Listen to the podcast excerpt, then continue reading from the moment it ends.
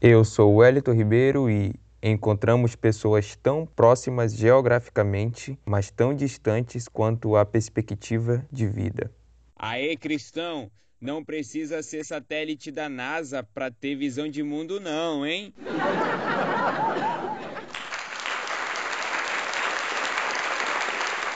Refeitos Kert, difundindo um cristianismo todo abrangente.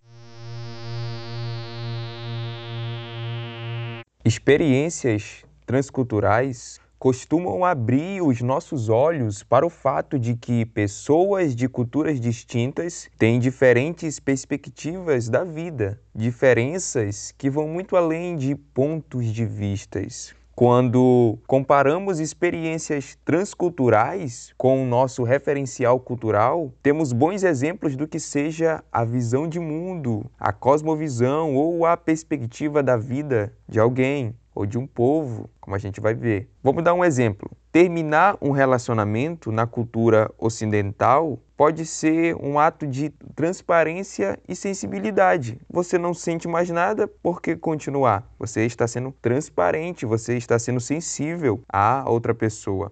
Agora, na cultura oriental, terminar um relacionamento significa deslealdade e ingratidão, porque o relacionamento teve início num acordo ali entre as famílias. Então tem outro significado. Percebe o choque de cosmovisão? Vamos dar mais um exemplo. Alunos em silêncio em sala de aula. Dependendo do lugar, do país onde você está ou do mundo, vamos pensar no Oriente. No Oriente, silêncio em sala de aula, enquanto o professor está falando, significa respeito ao professor e ao conhecimento que ele tem. Já na cultura ocidental, alunos em silêncio em sala de aula geralmente significa falta de interesse. Então, perceba mais uma vez o choque de cosmovisão.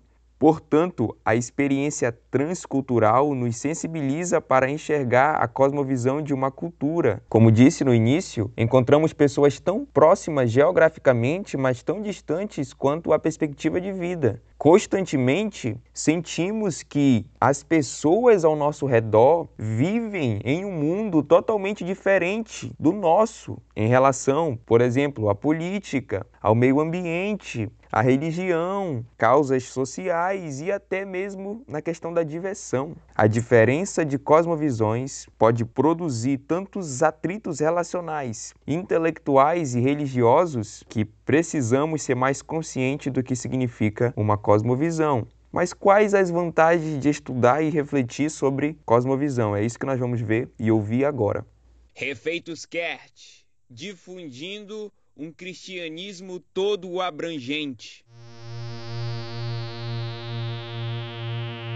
A primeira vantagem que a gente pode dizer de estudar e refletir sobre cosmovisão é entender melhor uma região onde pretendemos plantar uma igreja. Aqui pensando na missão né, da igreja local, a missão da igreja no mundo, a gente sabe que plantar novas igrejas é uma das tarefas principais. Então, quando a gente entende a cosmovisão pública daquela região onde iremos plantar um novo ministério, a nossa contextualização e aplicação do evangelho, ela se torna mais eficaz, porque a gente vai estar respondendo perguntas que as pessoas estão fazendo, a gente vai estar denunciando idolatrias que as pessoas estão cultivando e a gente vai estar destruindo os sonhos errados que a, as pessoas estão tendo quando a gente entende a cosmovisão que reina ali naquela região. Estudar e refletir sobre cosmovisão também é importante para nós entender os desafios próprios do período em que vivemos.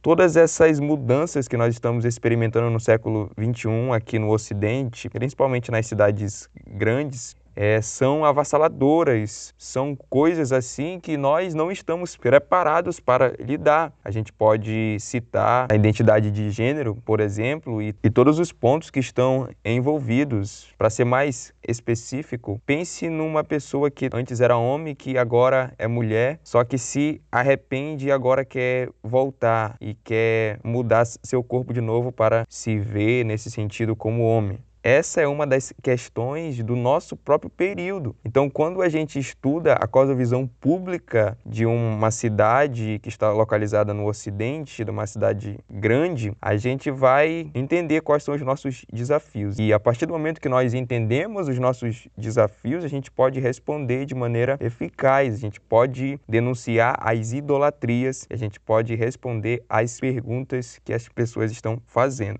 Entender, refletir e estudar sobre cosmovisão também é importante na questão do nosso convívio com outros irmãos, porque quando a gente estuda esse assunto, percebemos que mudanças de cosmovisão, como a gente vai ver de maneira mais específica em outro episódio, não é algo da noite para o dia. Mudanças na nossa cosmovisão demora, porque cosmovisão é uma orientação fundamental do coração. Então, a gente vai ser mais amoroso com os nossos irmãos, a gente vai deixar mais esse olhar julgador e vai ter compaixão dele e entender que mudanças radicais que o evangelho requer levam mais tempo. Então, vai ajudar no nosso convívio com outros irmãos. Estudar e refletir sobre cosmovisão também é importante porque nos ajuda a compreender qual deve ser nossa postura no mundo. É isso mesmo. Nós precisamos entender que a fé cristã, ela tem impactos em todas as áreas da nossa vida e nós precisamos de uma postura correta no mundo. Nós precisamos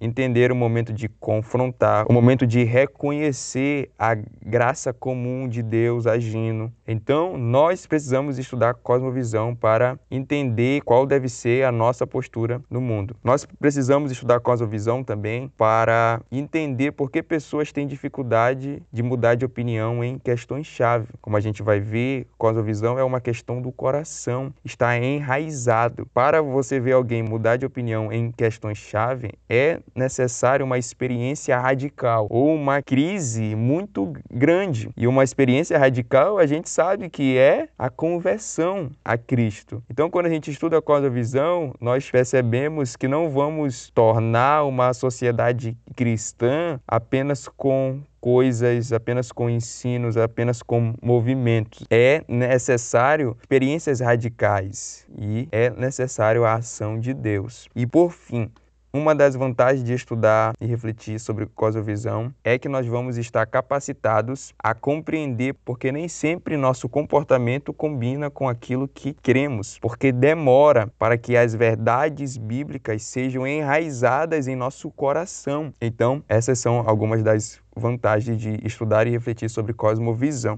Agora vamos entender um pouco da dimensão pública e da dimensão privada da cosmovisão. Refeitos Kert difundindo um cristianismo todo abrangente.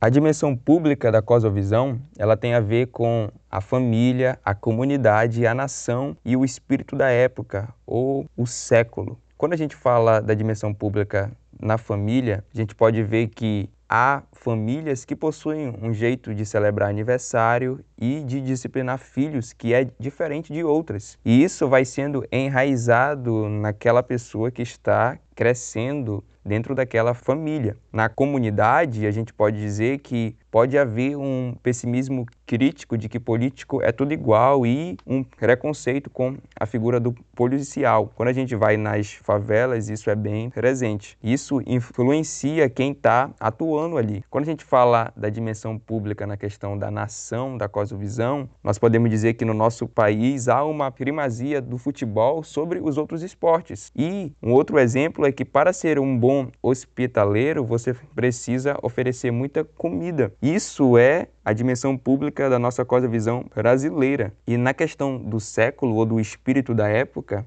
a gente pode ver que há muitos críticos da forma bárbara com que medievais tratavam hereges e colonos tratavam escravos. Então há uma interpretação da nossa época, do espírito da nossa época sobre fatos antigos. Então veja que com essas dimensões públicas da cosmovisão nós podemos chegar a seguinte conclusão: todos nós compartilhamos ideias que prevalecem onde estamos inseridos e em que época vivemos. Então, em certo sentido, nós somos produtos do meio que vivemos, sim, mas não completamente. Mas o, o fato de recebermos essas influências nos leva ao seguinte questionamento: qual a importância da igreja local na vida do cristão? Se somos moldados pela comunidade em que vivemos, a igreja deve ter um papel fundamental na formação da cosmovisão do indivíduo que dela faz parte. Essa é a importância de uma igreja saudável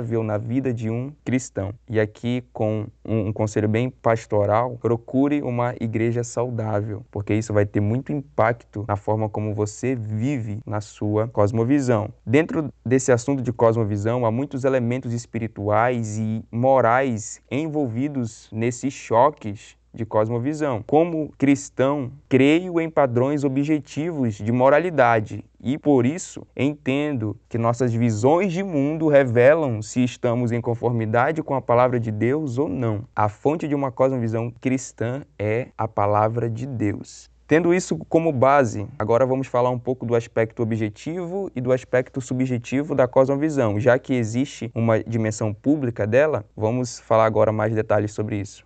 Refeitos Kert, difundindo um cristianismo todo abrangente.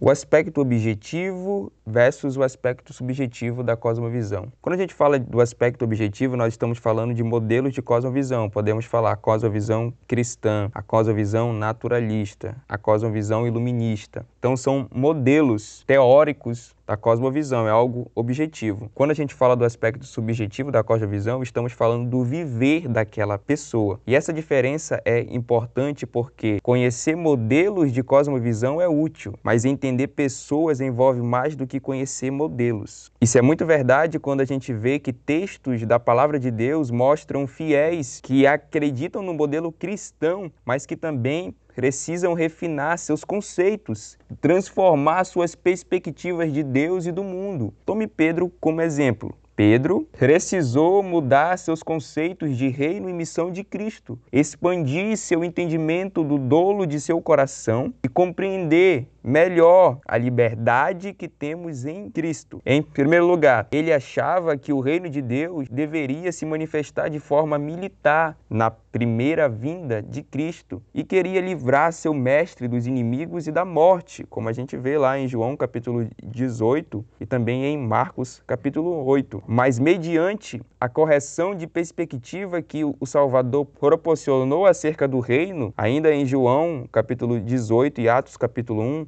Pedro passou a entender a importância de preparar futuros discípulos para viverem neste mundo à luz da segunda vinda de Cristo, como ele mesmo fala lá em 2 Pedro, capítulo 3. Em segundo lugar, Pedro achou que estava pronto a enfrentar perseguições por Cristo, Mateus, capítulo 26, mas quando Jesus lhe mostrou que um discípulo só não perde a sua fé porque o Salvador intercede por ele, conforme Lucas capítulo 26, 22, e quando a restauração promovida pelo Cristo ressurreto o encorajou, lá em João capítulo 21, Pedro passou a explicar aos fiéis a importância de sofrer pelo nome de Cristo. 1 Pedro capítulo 1, no capítulo 2 e no capítulo 4, ele fala isso. E as estratégias sorrateiras de Satanás. 1 Pedro capítulo 5, mais precisamente ali no versículo 6 e 9. E por fim, quando Pedro ainda ainda titubeava acerca da liberdade que um judeu podia ter em relação às regras alimentares e o significado disso na inclusão de gentios, Atos capítulo 10, Paulo precisou repreendê-lo publicamente por sua postura hipócrita em relação aos costumes lícitos. Lá em Gálatas capítulo 2, Paulo fala isso. Tais exemplos de Pedro só reforçam como cosmovisão não é apenas um assunto importante para quem se interessa por apologética, isto é, os embates com descrentes acerca de nossa fé. Cosmovisão é importante até para entendermos a contínua formação de uma cosmovisão bíblica nos cristãos. Por isso, sugiro que estudemos este assunto pensando na vida que o cristão tem enquanto neste mundo, tanto nos embates com outros modelos de cosmovisão quanto na formação. Refeitos Kert, difundindo um cristianismo todo abrangente. Esse foi o primeiro episódio da nossa minissérie Cosmovisão Descomplicada. E eu espero que tenha aguçado aí, que tenha estimulado, provocado a sua reflexão para esse tema tão relevante, não apenas para a defesa da fé, como vimos, mas para até a formação da imagem de Jesus Cristo em nós. Se eu fosse você, enviava para um amigo ou uma amiga e pedia o feedback dele, perguntando: "O que tu achou? Será que isso é realmente relevante para nossa caminhada caminhada cristã nesse mundo tão complexo. E é isso. Te espero no próximo episódio.